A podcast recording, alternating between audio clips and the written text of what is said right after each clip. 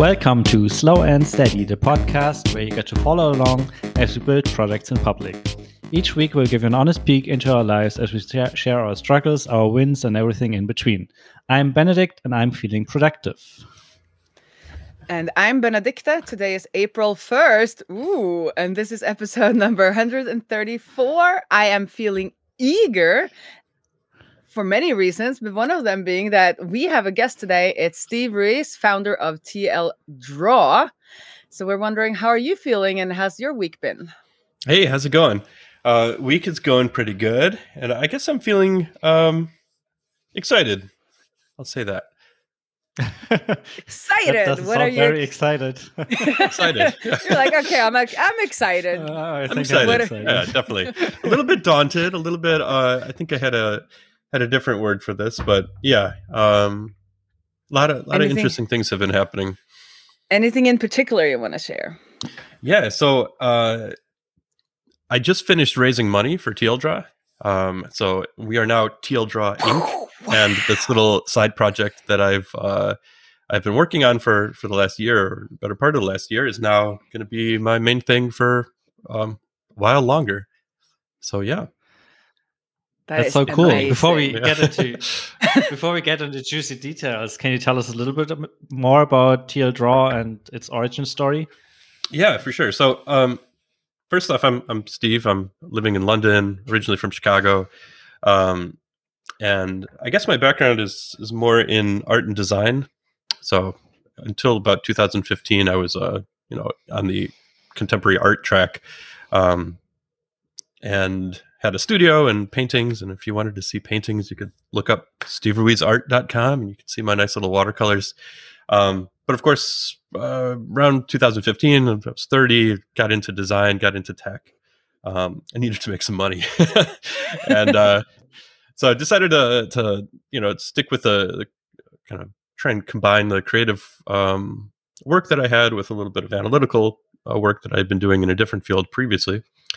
Um, got into design, ended up being like able to build a little bit on the uh, kind of little technical skill that I had um, from like building portfolio websites and such as an artist. Um, turned that into being a designer who codes when that was like super hot back in 2017. and then um, bounced between products, ended up working for a company called Framer doing their education. Um, worked for another design company, design tool company called Play uh, out in New York. Uh, and around that same time, I started working more into open source. So open source projects that kind of were not quite design, but like kind of design tool adjacent. Um, after working at, at, Framer and Play, I was kind of getting more involved with with design tool, um, design tools as like software, and which are fascinating. And I don't know if if you're, you know, whether you're a designer or whether you just kind of hang out in Figma or something like that. Like they're pretty cool UIs and they're they're pretty tricky products. Um, so I had done something with arrows called Perfect Arrows, which was like a little algorithm for saying like, all right, I have these two points, draw me like a good looking arrow between them, or I have two boxes, draw a good looking arrow between the two boxes, which is um a little more complex than you'd expect because you know you want it to curve but you would want it to curve mm-hmm. correctly and if the boxes are overlapping then that's a whole other story and um, so anyway, that was like my first big open source project was building these uh, perfect arrows algorithm in public. A lot on Twitter, a lot of gifs and stuff on Twitter. Um, and then later on, I did another algorithm called like perfect freehand, which is for um, it's like for a variable width line or for like a pressure sensitive line that gets like thicker and thinner as you push harder or less hard. Um, and that's something that uh, there's like really nothing else in open source that that that satisfies that, um, or that like fills that need. So anyway, I uh, I spent like six months hacking on an algorithm for um for for doing that to you know, take in my mouse positions and smooth them, and then create like a a new set of points that like wrap around the input points in order to create that kind of uh, digital ink. This is called Perfect Freehand. If you look it up, it's much easier to play with than it is to for me to describe it over the uh, over audio. Um, anyway, so I'm getting back to tldraw. So around around this time, I had I'd built uh, a couple of these like kind of canvas UIs for um, for the arrows, and then for the freehand, and then uh, for another project called Globs, like globs.design um, is the website, and that was that was part of Perfect Freehand, trying to figure out um, whether I could use this other weird glob shape primitive for um for the ink for the perfect freehand. Um, ended up not being able to use it for for perfect freehand. I never figured out exactly how to make a line out of globs, but I did create an entire like kind of design editor where the only thing you have to work with is this glob shape. Um, and again, that's at globs.design. So uh, at this point, um, I had made like a bunch of these. This is like my third or fourth time building this uh, this UI pattern, this canvas UI pattern, and, and Globs was pretty pretty advanced. You could resize things and copy them and paste them. Um, so I started building another kind of white like infinite canvas engine just for myself that was more flexible. Like Globs was great, but it, you really could only use Globs. Like you couldn't do anything. like it was just like you didn't have uh, like rectangles or anything. It was just Globs. So I started building one that I could put any sort of primitive that I wanted in there globs or points or anything. Um, originally, it also had like a, a, code editor in there, so I could program uh, like imperatively say like, okay, create these points, and then um, you know then switch over into like kind of design mode and, and interact with those and drag them around, kind of like a, a, scriptable design tool. Um, Globs is, also has a code editor for the same reason. Uh, so once I started building this kind of generic thing, this white label, like, okay, this will do anything kind of engine, I had other people right away kind of reach out and say like, "Hey, this is really cool." Um, we had this idea that involved a whiteboard or infinite canvas. Like, can we build on this? Is this open source? Can can we like use this? And uh, that got me thinking. Okay, well, maybe there's a, you know, maybe there's a a project here. Maybe there's an open source project um, for the editor itself. And at this point, I was either going to go work for uh, Figma or for Adobe. Um, and was kind of like talking to different companies about my next next move and i figured okay those will probably uh, resolve pretty soon so i'll just quit my job work on this for a couple of months and uh, and yeah then go go work for one of those companies um i started working on when it was this um, this was like oh when yeah this, this? is like about a year ago so i started thinking Oh. about this in march and then uh i actually le- like decided to i think things got more serious around may and then i i went full time uh, i quit my job and went full time in july so Okay. july of 2021 um i'm i say okay i'm going to work on tldraw for the next couple months. Um i decided by then i was okay next six months. By the end of the year i'm going to go do something else but i have six months. I'm going to build this thing that i'm going to call tldraw uh, and it's going to be a open source uh, whiteboarding digital virtual whiteboard um, just as kind of like a minimum specificate or like kind of a minimum set of features that i wanted in this thing. Uh, and then i'm going to open source it but i'm also going to open source like kind of an infrastructure layer something that anyone else could build on if they wanted to make something like this um, and this is in, in react so you could use this um, the same tech to build uh, like all sorts of whiteboards that had different React components, like moving around on a on a canvas. Um, and that's what I did. I immediately got some corporate sponsorship, so the financial hit that I was expecting just never happened. I was like, all right, cool. My contractor fee is still being paid by someone else, but I don't have to Nice. do anything for anyone else. like I'm just having So, like one but- phone call. so week. how did so how did that work like how did the sponsorships just, you know, work I was I was building this in again, kind of like on Twitter and in public, um, and I had, you know, I'd started taking uh, GitHub sponsors a little Mm-hmm. bit, um, and and pretty op- being pretty open about like like the challenges about working on an open source project and all that. Um, but what had happened is a, uh, a very large company was building a new whiteboard whiteboarding tool that needed to work in the browser uh, and they kind of didn't have a special team to be doing this uh, i mean whiteboards are quite hard virtual canvases in general are like quite hard to to build. There's a lot going on, um, and yeah, so they they reached out. One of their uh, one of their contractors was a follower of mine and was like, "Hey, we should build on this uh, tldraw thing. Like this guy's you know building exactly the thing that we would love to start with." Um, and so I talked to them, and it turned out that this was a good fit. And so yeah, we we drafted up a contract, and um, yeah, it was like a sponsorship relationship. So I uh, I met with them like once a week, but otherwise I was just being being paid uh, to work on my open source, which was fantastic. Um, and then I also had the project uh, like as sponsorware, so I was kind of uh, really exploring whether sponsors sponsorship would work as a model like to sustain me, but also like whether it could uh, like contribute to the hype of the project, like build a reputation for the project. Um, so the money at first didn't didn't really matter, but it was more about like getting people to you know to be sponsoring. Um, so for tldraw.com, I had I used like GitHub sponsors as like a kind of a like sponsorware, I guess you could call it. So in order to visit tldraw.com, you had to be a sponsor of me at any level. So I was posting all these gifts and like in progress, like devlogs and things like that on on Twitter. Um, and you know, I had a link to to tldraw, but you couldn't actually get there unless you were give me a dollar.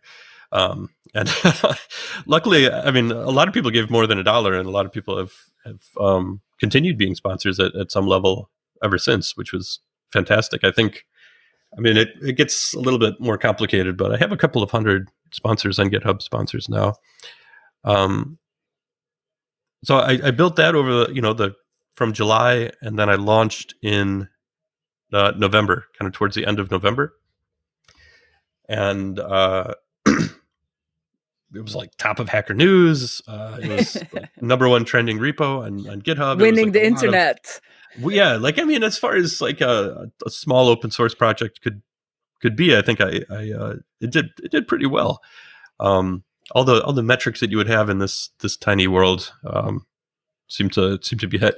And yeah, a lot of people um, immediately got involved in the repo, and there were all sorts of contributions and issues and uh, bug fixes. And what I thought was most interesting is how many other people took this and immediately started building on it. Um, my expectation was that people would be building on that like infrastructure layer, the kind of the lower down layer, but like almost everyone just took tldraw, forked it, you know, and, and and like hacked it to work for their product or, or for their case, which is fine. And uh, um, yeah, and so we had like suddenly there were there was tons of inbound. You know, uh, I was getting like emails and and mess DMs and everything from folks who were like, "Hey, can we build on this?" or "We're building on this," or "We just shipped something like that was built on this," or like, "Can you make it do X, Y, or Z so that we could build on it?" or could we use your multiplayer or could we use your you know backend for for this or that um, and since the whole thing was open you know everything um, like yeah it was just this like flurry of activity around it. Um, and so it was it was kind of this this interesting point. I was either gonna uh, by then by now i was either gonna go to work for adobe in january um, or I could kind of you know like cancel my contract and keep working on this.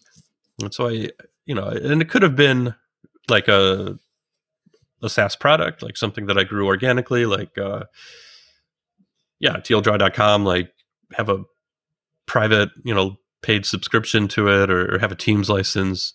Um and alternatively, I, I could say like, well, a lot of teams want to build on this. Maybe I can like have su- like support agreements. Um, or I could continue with kind of content creation and sponsorship and, and grow it that way.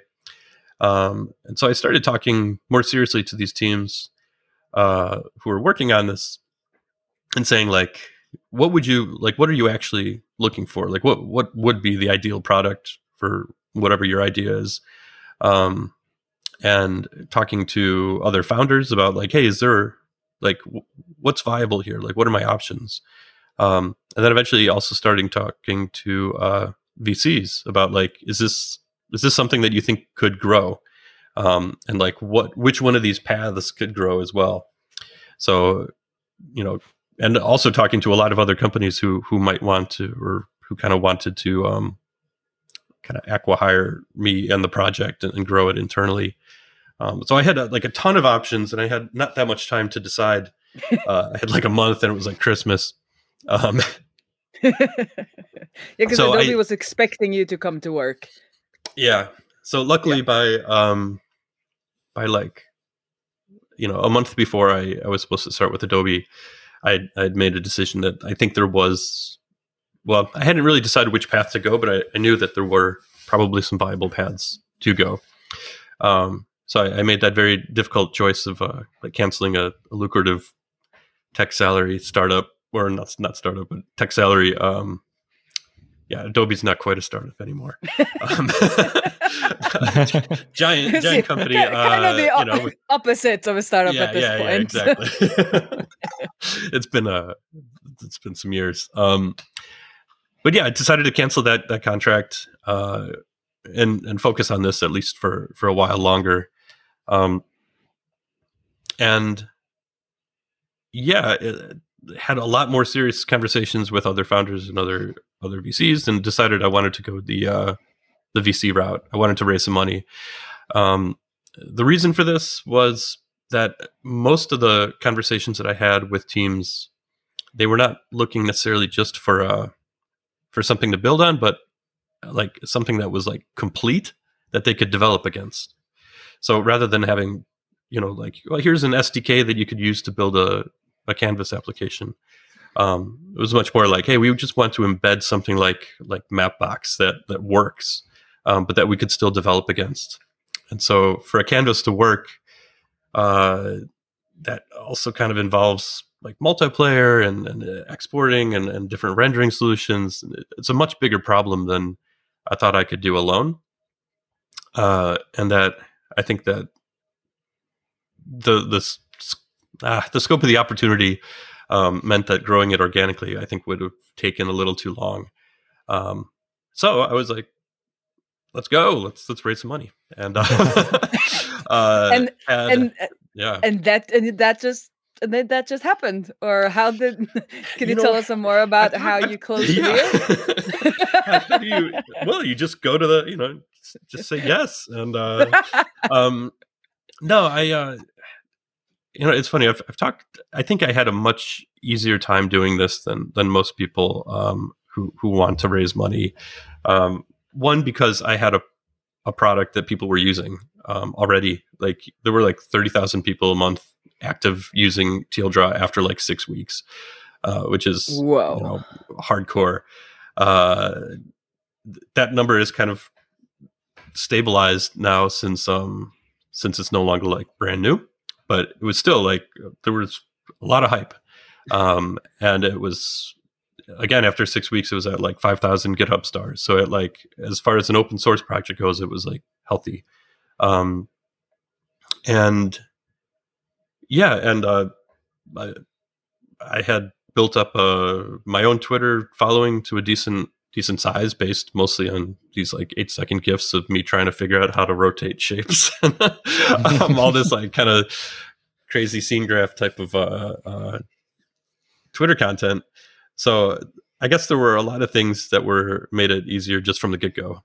That you know the network had grown, the, the product people liked it. I could show someone that I had built something and, and could build something, and then yeah, there was a also a couple of hundred sponsors and including teams who are already trying to de-risk building on this by paying me, which seems like a good foundation for a, a company. So, uh, long story short, I spent like I spent like three weeks like in in active fundraising. Which, if I don't know, have you ever have you ever fun? This was my first time, but have you have you ever done this before? No. You have, yeah. No, Benedict, I I have, swear yeah, it's this we way. have. Way. Yeah. yeah, three weeks is is is pretty great. Like I, I don't think you can get it much faster than that. I mean, I did talk to founders who were who like you know scared the hell out of me by saying like like you should be able to do this in a week. Uh, you know, like you should have your list and you know go through them. Just like I, I'm not. I'm just kind of and and honestly, I don't think I did a very good like clean job of it.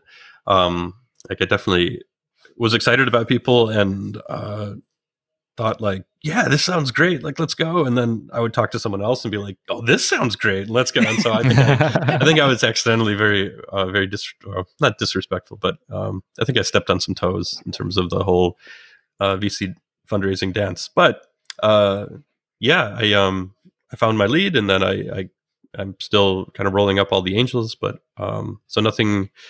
Uh, I haven't announced it yet, so I'll keep it kind of ambiguous about about who's involved. But a lot of really really cool people are involved, um, and yeah, that that sort of brings me to today. I somehow yeah I was able to raise a whole bunch of money uh, without any any business plan or uh, even a deck. Just um, just you know like a, a multi multiplayer tldraw project that um described what I was what I wanted to do.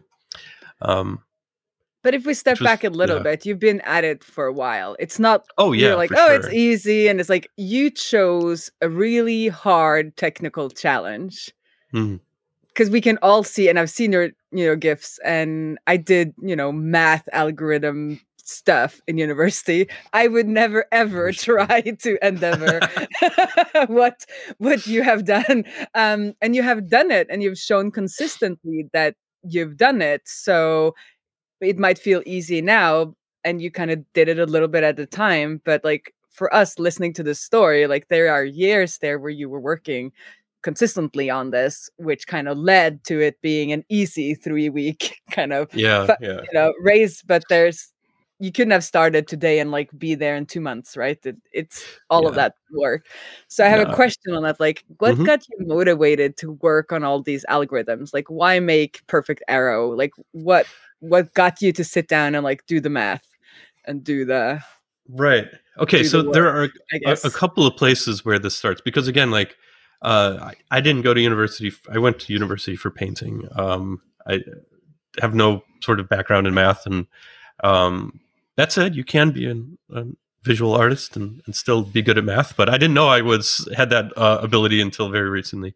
Um, I think there's like two two origin stories here. Uh, the first, um,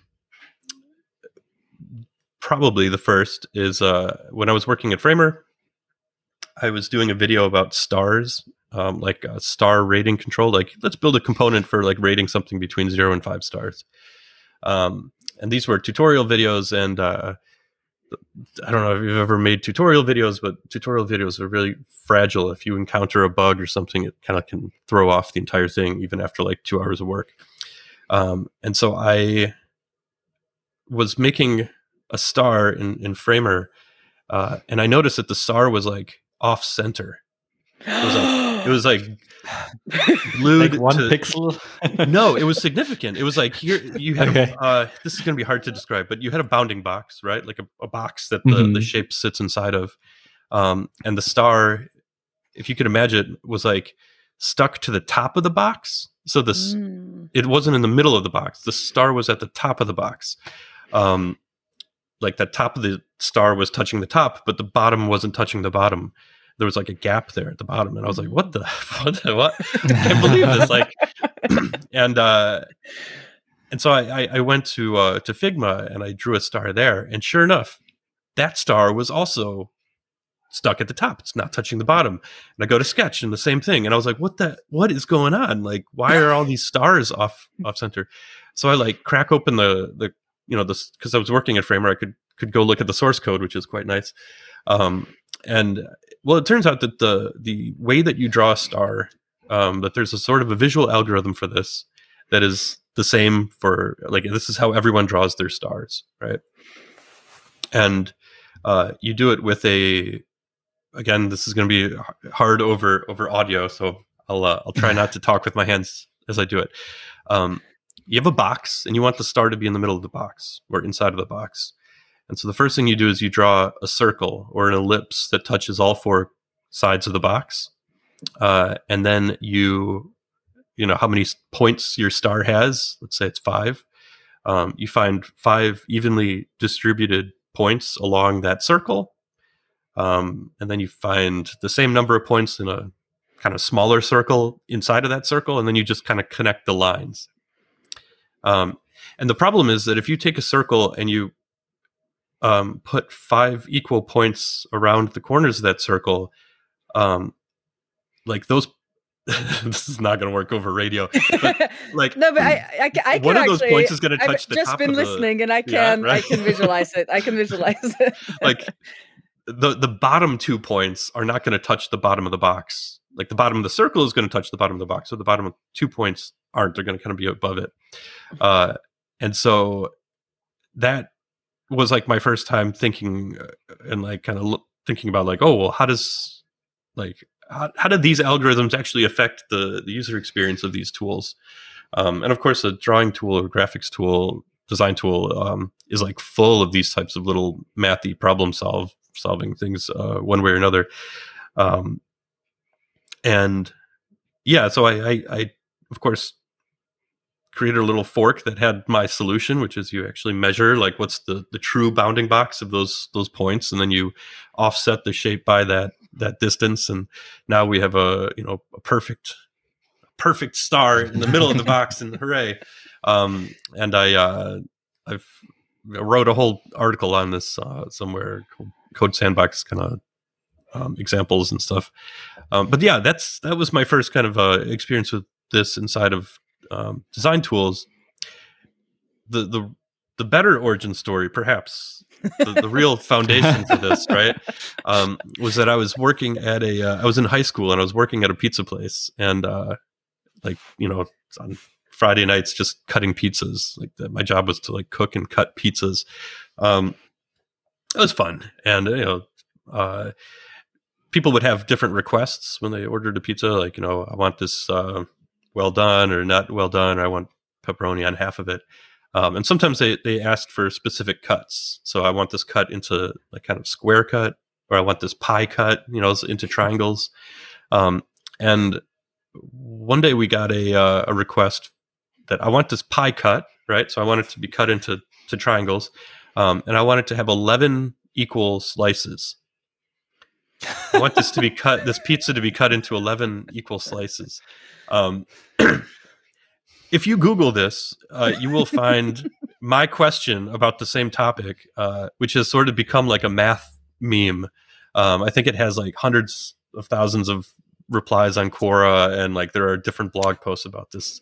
Uh, and the question was like, how how would you do this without like with you know in a kitchen, um, like without a protractor, without any sort of like actual way of of doing this? Like, what's a practical like you know like how would a carpenter do this? Like how do you cut a circle into 11 equal um divisions uh, with nothing? And uh the answer i mean i think it took us like three pizzas to get it right. And so so we got to eat our, our mistakes at that job so we made a lot of them uh and yeah we uh but eventually we we kind of approximated it and, and there we go. Um the answer i mean there are some interesting answers and you can you can look it up. The one thing you do is you kind of uh, you could kind of take your hand kind of spread your fingers out make like a v or something like that and um, you just guess. Your first step is to guess. And then uh, your next step is to like walk your fingers around like kind of repeat that that guess um, all the way around and if you reach the end and there's still space left over, then you kind of do it again, but you just kind of expand your fingers a little bit. So you guess bigger, and then you repeat that. And if you've you kind of uh, reach the end and you you overshoot it, then you just kind of shrink that guess. And you kind of do that a couple of times until you get close enough.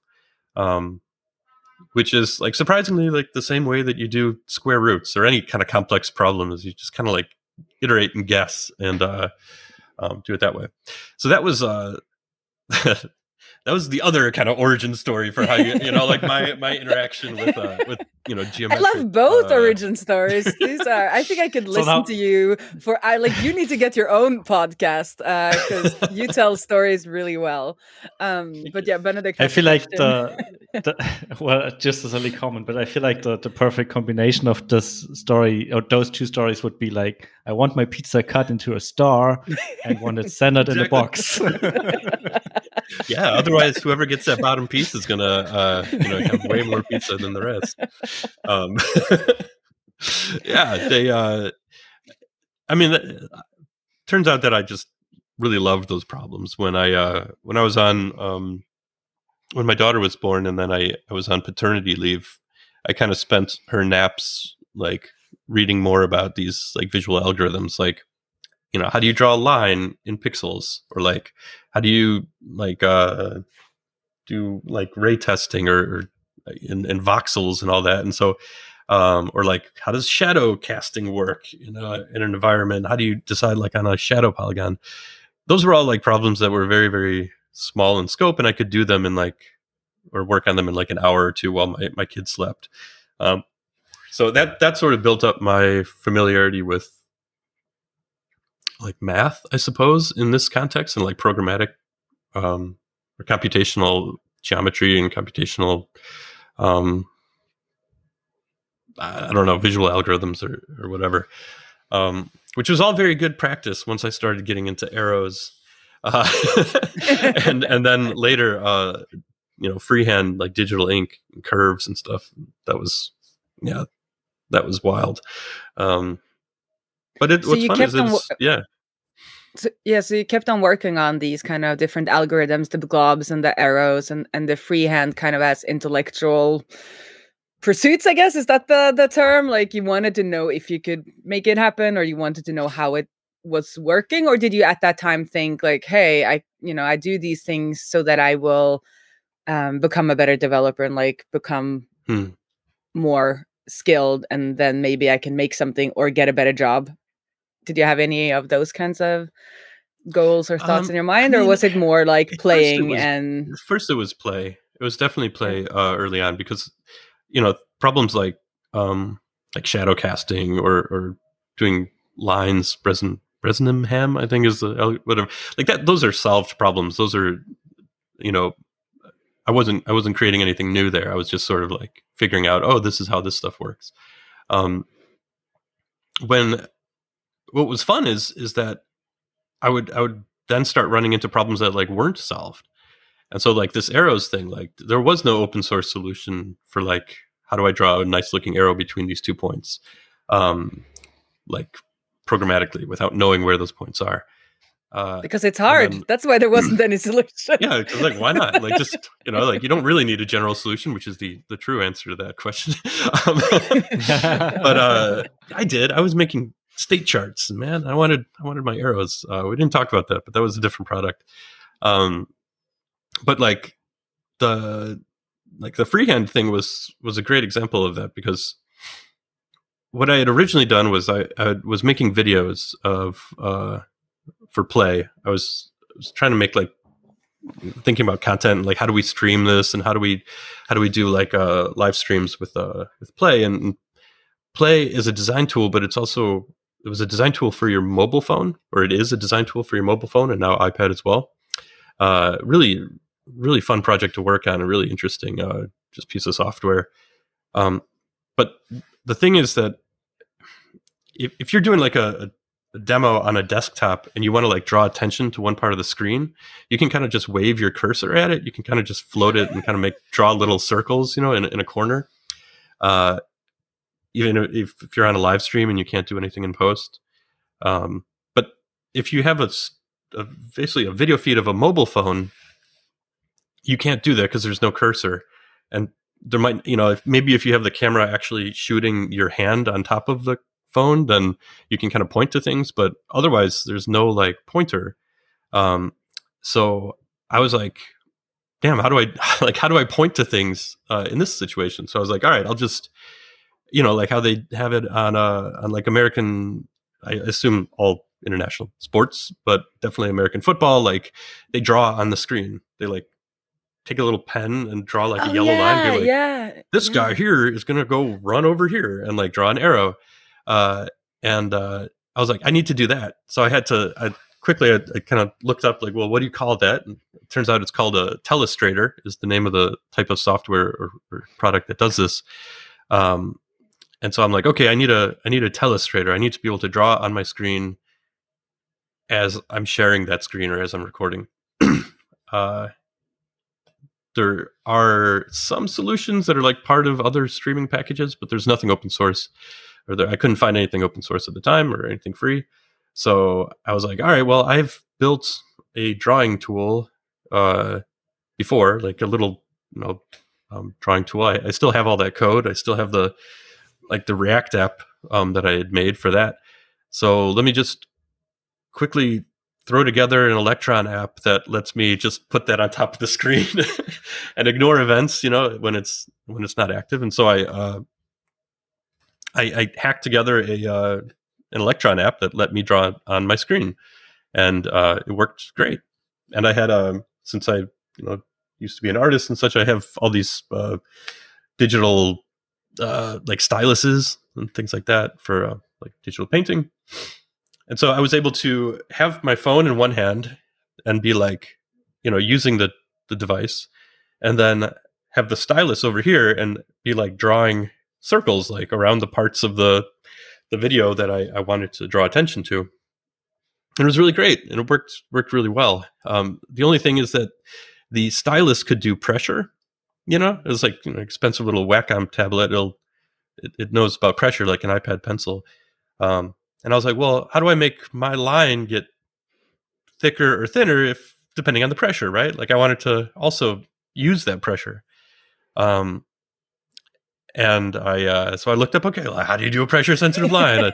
like, what's the open source solution for this? And uh, there was like nothing. There was nothing there. There was like one strategy, which is you uh, you, you take all the points, the kind of input points, and then you um because like by the way, like SVG can't do a pressure sense like a variable width line. Uh, you can only have one stroke width Likewise with Canvas, you can only have one stroke width. So either you do it like the Photoshop way of like essentially stamping a circle like thousands of times along the the curve of the the path and just make the circle bigger or smaller. Um, or you do that with lines. You draw lots of little lines and have the lines have a bigger uh, or smaller width. And most of the solutions that I saw for web did it with lines. So if you look at like signature signature.js, I want to say, um, it, it kind of has a sort of a pressure sensitive, like it looks like ink, and it's doing that with lots of little lines, but it doesn't doesn't look very good. Um, it doesn't look good enough for me, and it and it wouldn't work in SVG. Uh, and so I was like, all right, well, I, I guess I can just start working on this. You know, like this is a why not? Like, how hard could it be? Uh, how hard could it be? yeah. I'm wondering how hard could it be? it's hard. It was a really hard one. It was like, uh, it was ridiculous. It took me. I probably worked on that for like six months uh, in, in my spare time. You know, just iterating on this this perfect freehand or what became perfect freehand, uh, and you know, again building it in, on, on Twitter. And there's just hundreds of gifs of this line algorithm sort of in progress. Um, but I just wanted to have it, you know, for my little Telestrator app, uh, which is on but, GitHub. And uh, but but six six months is a is a long time to work on something where you don't kind of you don't have an end in sight, right? You don't know if you're actually going to be able to, or did you feel like, oh, I will be able to solve this, or did you? Oh no, uh, was, this is. No. I mean, this was just play. I mean, it was yeah. still play, but it was. It felt like it was play in the right direction.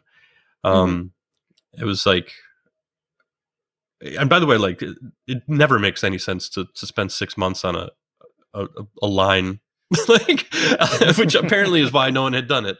Um, but I, I, don't know. I really liked this. Uh, I mean, it, it, kind of felt like a um, what's the there's a French word for this, like dérivé or something.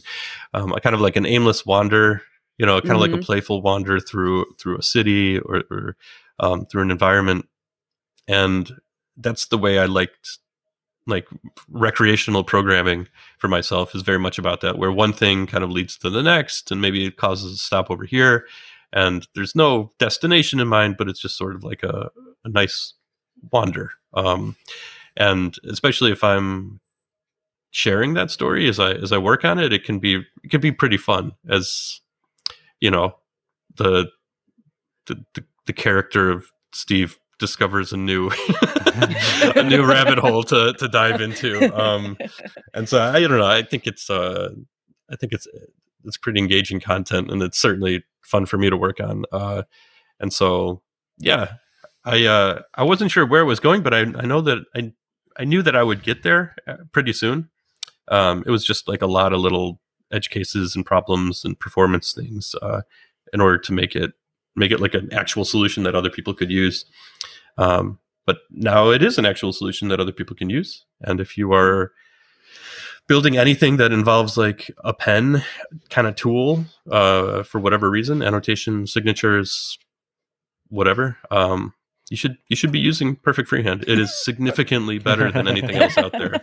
Um, yeah. I just want to dig even deeper because I think I've seen a lot of people, uh, you know, on Twitter and also in our community, um, struggling with that, like sitting down to work and feeling like you're kind of not getting anywhere. Like you've been working or mm. coding for an hour or two and you don't kind of have a result at the end of it because it's the result is going to be far off. Um, and if you do that naturally, maybe you don't have any tips to share, but like what um how do you feel after what that kind of session? Like how do you you make yourself sit down for another one of those sessions where you kind of you're not sure where if this yeah. is going to work or if this time has been well i'm saying well spent in like quotes because i have no better word for it and do you feel like yeah. maybe your artistic background can help helps in that kind of as in that kind of uh, sessions scenarios? Yeah, actually, I mean, um, I've only I've, I haven't really had a chance to talk much about this, but I do think that um, the the as a studio artist, you develop a kind of a way of working and expectations for like what a what work looks like that are very very different than like uh, what you what you get at a at a normal job um, or or in really any other field where I think the the biggest challenge to being a studio artist is um, like it's it's never a complete absence of external constraints, but it is uh, comparatively like completely unconstrained. Um, and that's both a blessing because you can do whatever you want, and a curse because you have no way of knowing what to do. Um, and relying on your own like relying on intrinsic motivation as like the only thing to direct you um, and to identify like when things are working and when things are not working when there's literally no like there's no um, it's not like there's it doesn't matter whether things work or not anyway um that's just a, to clarify so stu- as a studio artist you kind of make the paintings first and then sell them right so it's like your creative expression and then you is that what you mean yeah, by like there's yeah, no constraints? I mean, can, yeah. Yeah, I mean, yeah, uh, yeah. Just wanted to for the people who are not into the lucky, art world. Yeah, yeah. I mean, um, um, it's not like somebody said, you know, paint this picture. You can do pretty much whatever you want. Yes. Okay, go on. Sorry. Um. Uh. Yeah. Speaking about just like a, as an exhibiting artist, um, not not as like a uh, you know, I, I, I have done portraits and stuff like mm-hmm. that, and that's fun. Mm-hmm. But if mm-hmm. it's just your own thing, then mm-hmm. uh, that that can be quite challenging. It, it really requires you to to learn how to operate in that kind of vacuum of uh, of of um of anyone asking for anything because you're really not building anything that anyone asks for. Um, and so I think there's there's there's kind of two things. One is uh, to to always be building in a certain direction, you know. So um, it's hard to say this. It's like you, you establish kind of a framework. Um, I'll, I'll, I'll just stick with painting as as like an example. If I wanted to make uh, in, in a group of paintings, spend you know couple months making paintings, um, and I wanted to be able to exhibit those paintings at the end of that time, and I wanted the paintings to look co- like cohesive and consistent. Um, I would make some early decisions that would uh, somewhat constrain what those paintings could look like, um, while not making any, uh, while not constraining other parts of what those paintings could look like. So, for example, I might build the same set or the same size of canvases, right? So everything is, you know, uh, 16 inches by 20 inches, and um, I might make decisions about like what materials I'm using, um, maybe even what colors I'm using, um, and then within those conditions, which are, you know, very vague and you know could produce all sorts of outcomes whatever outcomes i produced would look fairly consistent and so you're like just give it a direction and then do whatever you want within those those parameters and and you'll come up with the right answer at the end because there really isn't a right answer. There's just um, inconsistent answers and you want your answers to be consistent. You want your answers to be in a certain direction. Um, that's that's one way to do it. And then the other way to do it is to always be building on what you've built previously. So this is much easier to do in software than it is in studio but you want whatever next creative decision you're making you're doing to like incorporate and roll up whatever you've done previously. Um, so maybe you do some experiments on paper you want to then do some work on canvas. Um, whatever you learned on paper like maybe that's a visual thing or maybe that's like a material thing or maybe that's a subject matter thing but like bring that into the uh into the paintings or bring that onto the canvas. Um again very hard to do in the studio uh much easier to do in code which is to say like if you've built something you know if you've developed uh knowledge about something um maybe that's in, in my case that was like all right 2d vectors like the uh, um, working on arrows taught me a lot about like linear geometry and, and vectors and things like that. And so the next thing that i did didn't really matter what it was as long as it just sort of incorporated what i had just learned um, and what i had just sort of developed. Like it didn't have to be about arrows anymore. It could be about something completely different but as long as it rolled up those things that i had uh, used previously then it then it would be consistent and that other thing would never have been wasted. Um, Yeah. ideally you don't want to have you wouldn't want to have any waste right? Like everything has a part, has a part even if that part is in the next thing and even if that next thing is only a part of the next thing. Uh, and it- you're just it's just churning right? Um, i think the benefit to talking about your work and sharing it as you do it uh, which I, I realize not everyone is into and that's fine.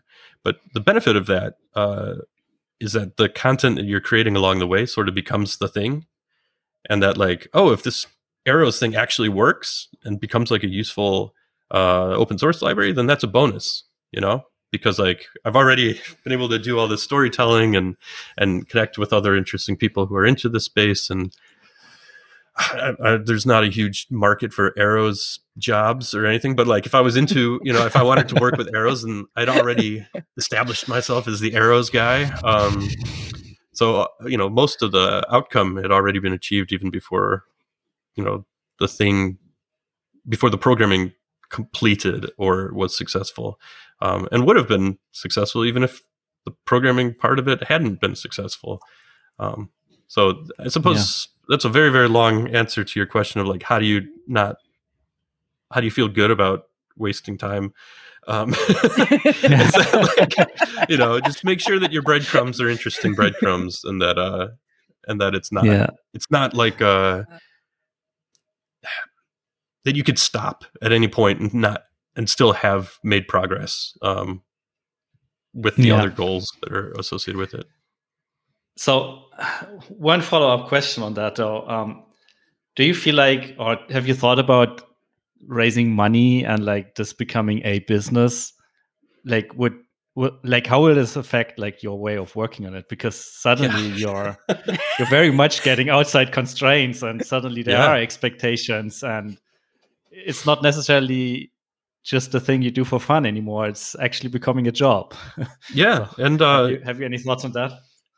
uh i mean this this work has never really been as pure as it it might sound. This is I'm, I'm not i'm not a uh i haven't been an artist for for a while. I haven't thought of my work as, as art. Um but i have been very informed by the the ways of working that have come from that. Um and i think that they generally work good for progress or, or for products rather. Yeah. um that the the kind of i mean I, again, I kind of have always been in the design organization in one way or another, um, and a lot of those, you know, cheesy charts that designers will show about like here's how the progress for product development goes, where it's like a chaotic line that sort of becomes a straight line. Um, that's very familiar from like uh, you know what a what a studio artist would do. Um, so there's there's some connect. Uh, it's not a complete disconnect, and I think that as this um, as this uh, this company grows, I don't know. I can't see it being a bad thing to have in the kind of the DNA or the culture of the company. Is that like trust yourself? Uh, that like what you're interested in can become something that is valuable, um, and yeah, I, I would hope that that that doesn't get lost. Um, even as we get you know work more with clients and work more with teams and have a clearer goal of like where we're headed um, and like what success looks like but yeah i think that there's uh there's always going to be a lot of room for like I mean, even just the idea of like, hey, we have a canvas. Like, what can we do with this? You know, or like, yeah, yeah, like you can put anything on it. You know, like what should we put on? Like, uh, I, I think there's going to be a lot of uh, a lot of room for experimentation there as well. Have you thought about what your next focus for like rec- recreational programming will be? Because I feel like I think when you when I mean, you when you I love that term. I'm going to start using that term because I have friends who are like, we're working all the time. And I'm like, no, this is work. And then I'm doing, it looks like I'm doing exactly the same thing, but this is hobby, like, you know, but recreational programming. I'm going to start calling it that because sometimes that's what you want to do at night, right? You don't want to watch a movie. You want to code something just because you made it up in your mind that maybe that could work or whatever, recreational programming. Cool. Anyway, yeah, back to yeah. Benedict's question. I just now have um, a term for it. I yeah, yeah. Feel free. You can use it.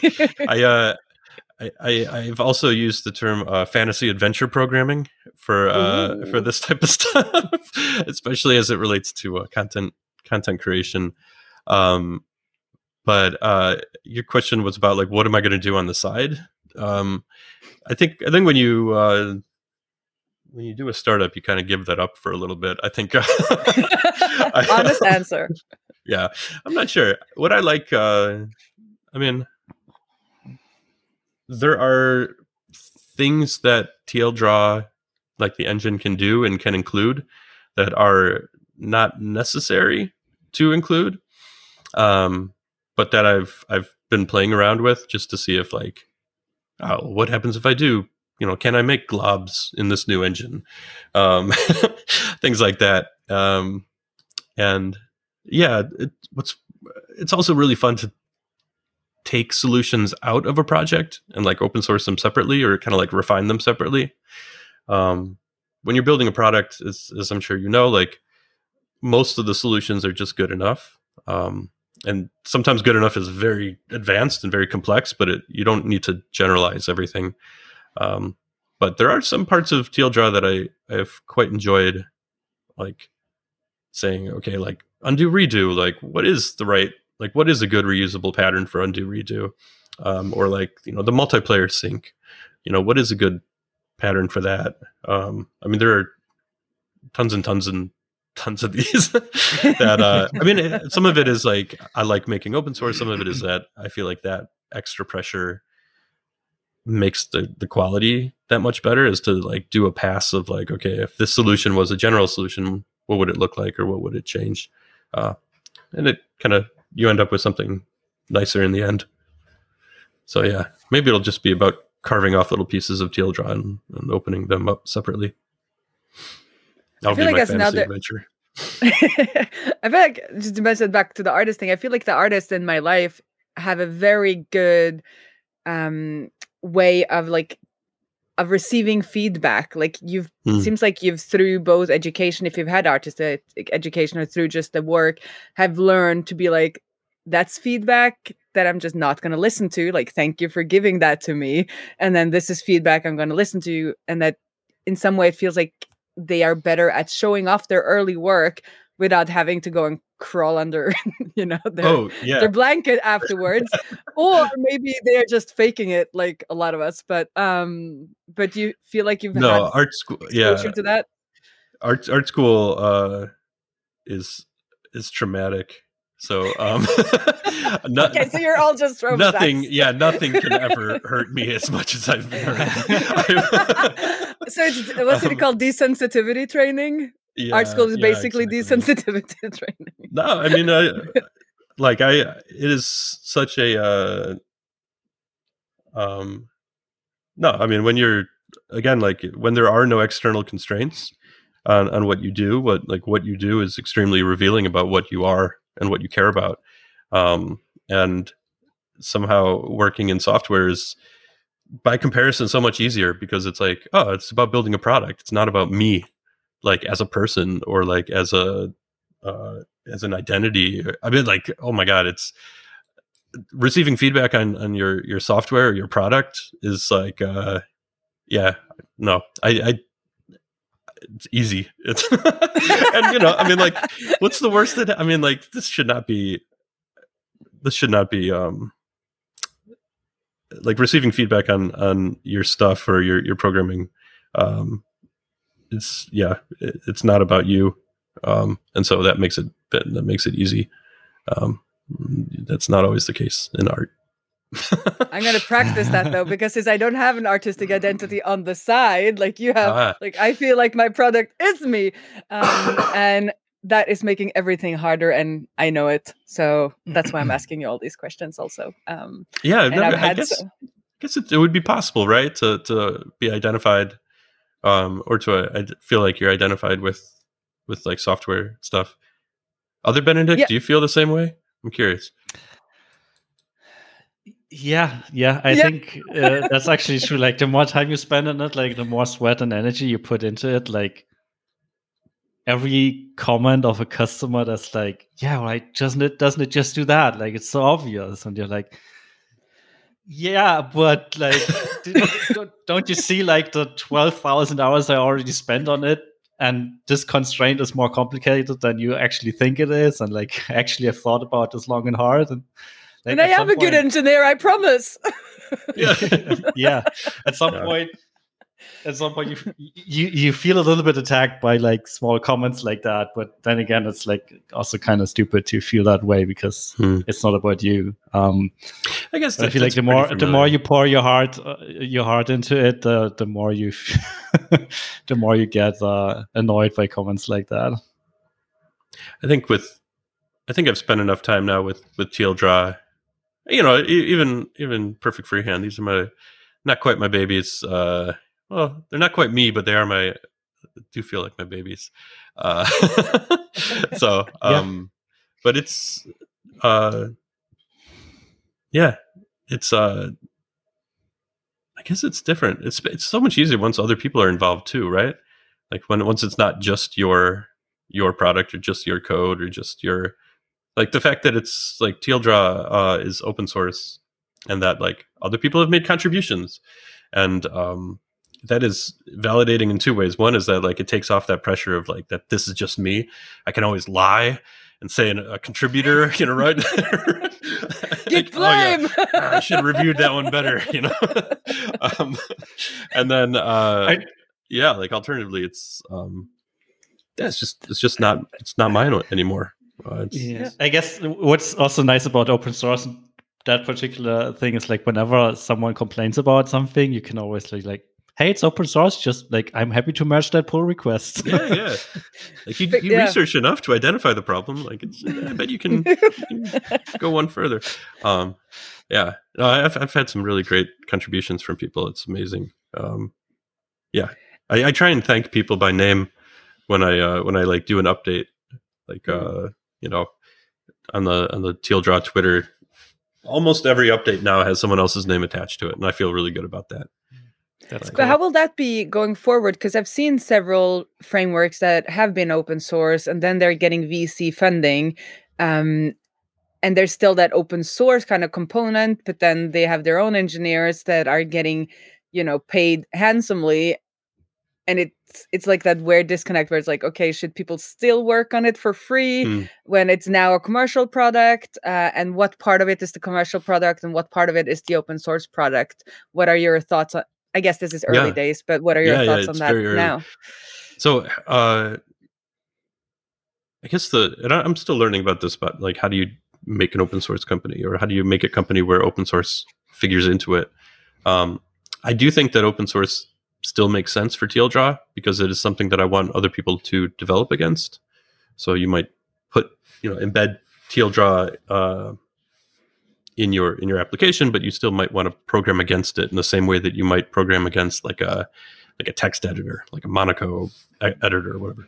Make it your own, change how it looks, add the stuff that you need, etc. Uh, so open source makes sense for this, but it would still be like open core. Uh, it's that like a lot of the things that we're going to be building don't have to be open source, or maybe shouldn't, um, to make the company viable. So things like uh, like the multiplayer or, or backend solutions, um, and all the conflict resolution, uh, the any sort of website like meta like meta product around uh, tldraw, um, all the authentication services like that. So there's plenty of work to do that just doesn't fall into the open source camp. Um, and then beyond that, I mean, I would only want people to be contributing if like there's something that's missing for them or that they want to make better. Like uh, I mean, I like the idea of just contributing to an open source project out of the kindness of your heart because you want it to be better. but I'm also very like, you know, uh, you, you, don't have to do that with tldraw. Um, I would want those contributions to be more motivated by like, we're using this and we found a bug um, and it's just faster if we fix it. Or we're mm-hmm. using this and we would love to have this other feature. You know, let's let's work with the the the people on the team in order to to put our our own dev on that accelerated beyond what what might be on our our roadmap. Um, like we want the thing sooner is a good motivation mm for for open source contribution. Um, yeah, but hopefully, you know, hopefully the engine is fully open source and can be.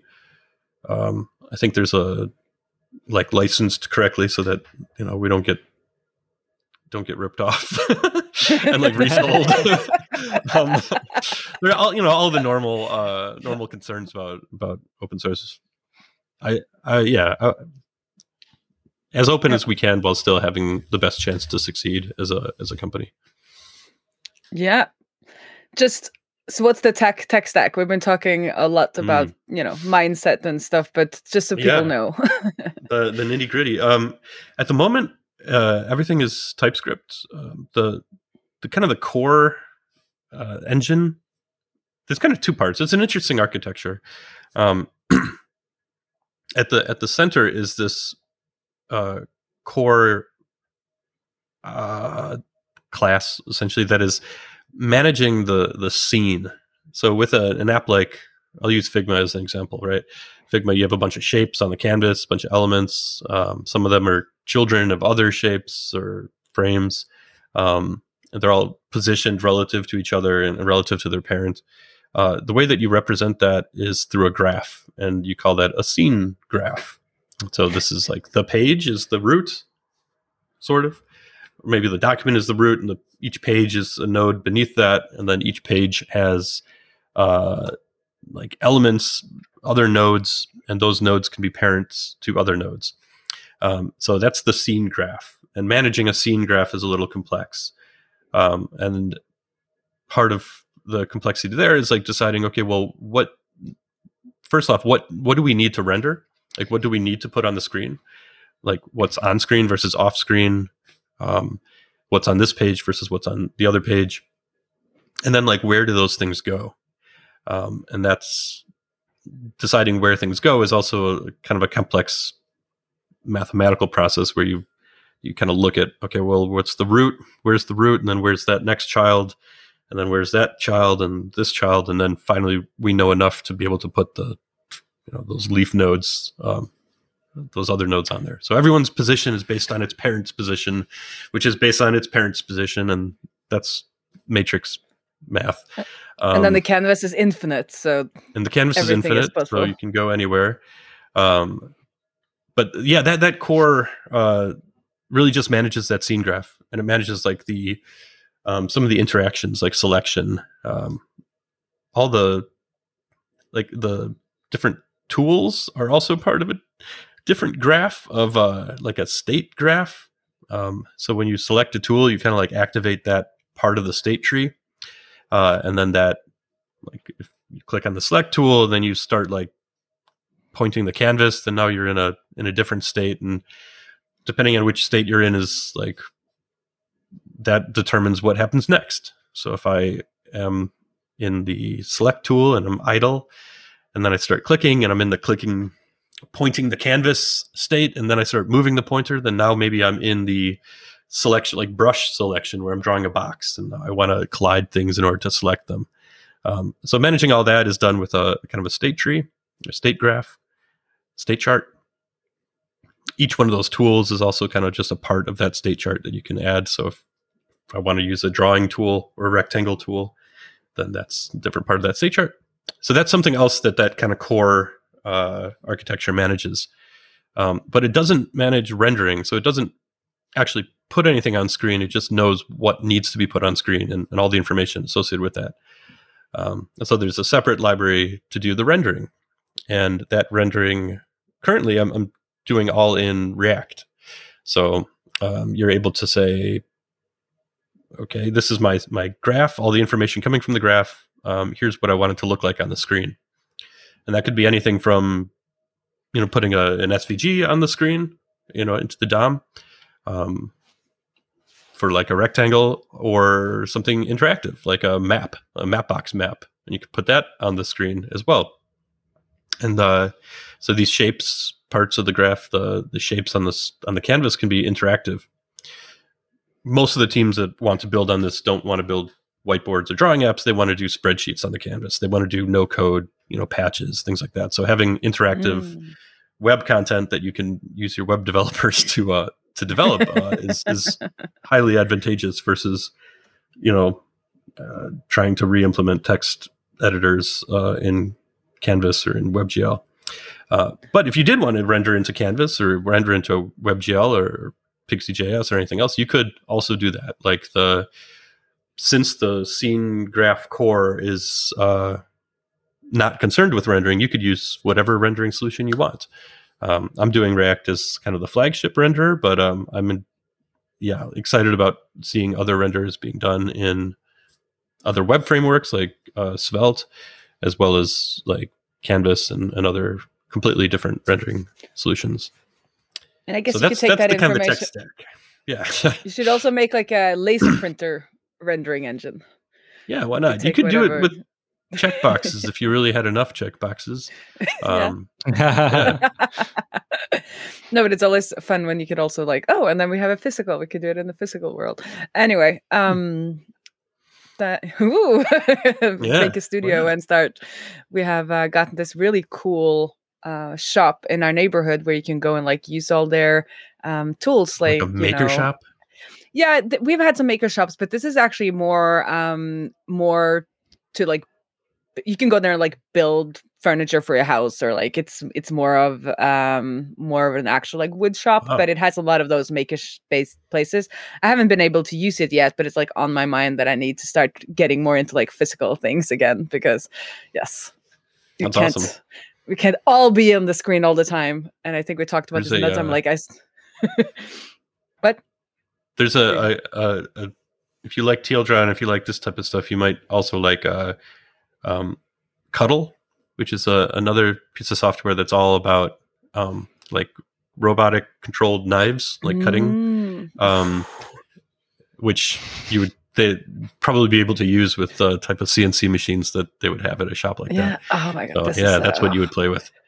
I'm just looking. Cuttle's so my awesome. daughter is seven. my daughter is seven, and I'm like thinking like this is things I can do with her, where like I really can like learn something new and we can like do together without looking at the screen mm. screen together. So, but that is totally off topic. Yeah, robot um, knives. Yeah, robot knives. I mean, what seven year old wouldn't like robot knives?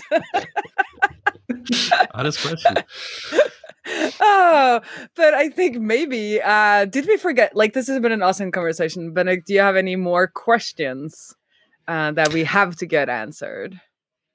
Uh, not at this moment. Like this, I enjoyed this very much, and I, I feel like we could go on for like another two hours or so. But uh, I think I feel like we we need to revisit this in about six months to a year and hear how Oh, this next Yeah. chapter in your uh, adventure as a business now with Woof.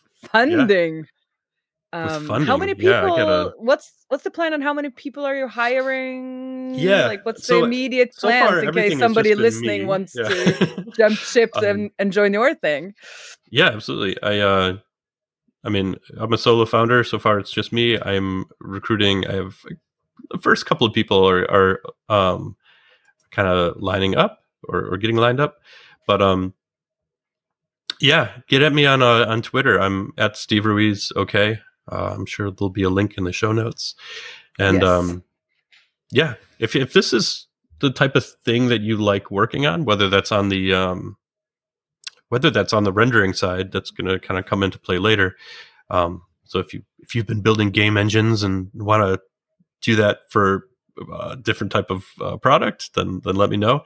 And if you are a uh, you know JavaScript, TypeScript developer, web developer who uh, who likes this type of problem space and always wanted to build your own Figma, uh, get at me as well. I mean, this is going to be a team. We're calling it like pre-seed funding, although it's a couple of million, so it's it's quite a lot of pre-seed funding. Um, so we have a, we have enough for a, a, a team of you know probably probably six or seven people, but it's going to grow fairly soon, um, I think. And so yeah, there's a lot of work to do, and it's pretty fun to work on. And uh, this, luckily, I've had the chance to build this uh, the code base like four four or five times now.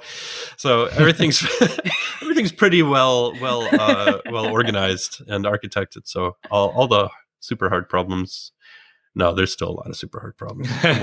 No, but it looks like it's a really good foundation, and I've seen that through your Twitter updates and the talk to the other people, like how well thought out that you're you're addressing these problems and you're trying to do them like properly, and and it's very like well formu- the problems are very well formulated and your answers to them are also very well formulated so it seems like your code base would be fairly tidy compared to a lot Pretty of other tidy. other startup startups um so i guess tidier, the, yeah.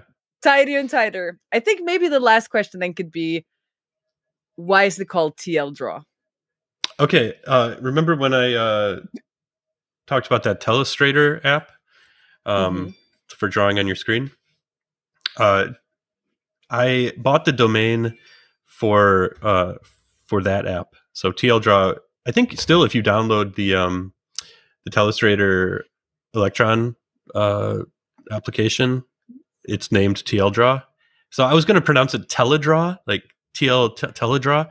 Um, Mhm. and then I just had the domain I hadn't used it. So when it came time to like publish uh, this new whiteboarding pro- product that I had had, I was like, hey, I'll just call it like a tiny little drawing app, like TL.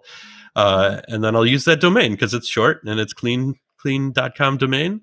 And so uh, sort of loosely stands for tiny little drawing app, but also like we wanted this to uh, be something that sits alongside of code for documentation. So I don't know, we didn't talk about it, but you can, we have like a VS Code extension for tldraw so that you can have graphs and be able to edit your um, your drawings inside of VS Code, uh, and then save them to files and commit them alongside your code. And so it's really great for uh, documentation, and and the uh, extension there is like .tldr. Like you know, here's a little too long didn't read. Uh, here's like a thing that's going to explain this uh, visually. And so yeah, there's kind of a a couple of couple of angles where I was like, oh, this is actually really useful for um for this project, and so that's where that's where the name came from. So I can use this TLDR, yeah, in the I love anything I can use in VS Code, and then I can add diagrams to my blog post from the same Yes. interface. yeah, Oh, this is just this is blowing my mind. Like as long as Yeah, I can stay in VS Code, my productivity like goes up. As, lo- as soon as I have to go out of you know, then it's like, oh, check Twitter. Oh, duh, duh. but as long as I can like stay in there and like do all my work there, I feel like I can write and code much more. Like I get into that flow state. It's become Yeah. my like productivity app, I guess, or something. Likewise, yeah, no, it's great, and you can even you know, yeah, having your having your diagrams committed alongside of your code is gets you Ah. you you'll get spoiled on that pretty quickly. So Oh my God, this this is hitting that, this yeah. is hitting all the right places. right on. I think that's that's it for today, I guess. cool. Um, little bit of housekeeping. If you're listening to this right away, I will be in New York City on Thursday, which is Thursday. What is that Thursday? Is it the seventh? I should have looked that up. Yeah, it's the Um, seventh, and it's probably today when this episode comes out. Yes. Ah, right so, if you're in New York, hit me on, uh, hit me on, hit me up on Twitter DMs, and I would love to uh, meet you because I have, I guess, 36 hours in New York that I need to fill. Um, and other than that, we'll see you everyone around the interwebs, or see you around the interwebs. Cool. Thanks Bye. again. See ya. Bye.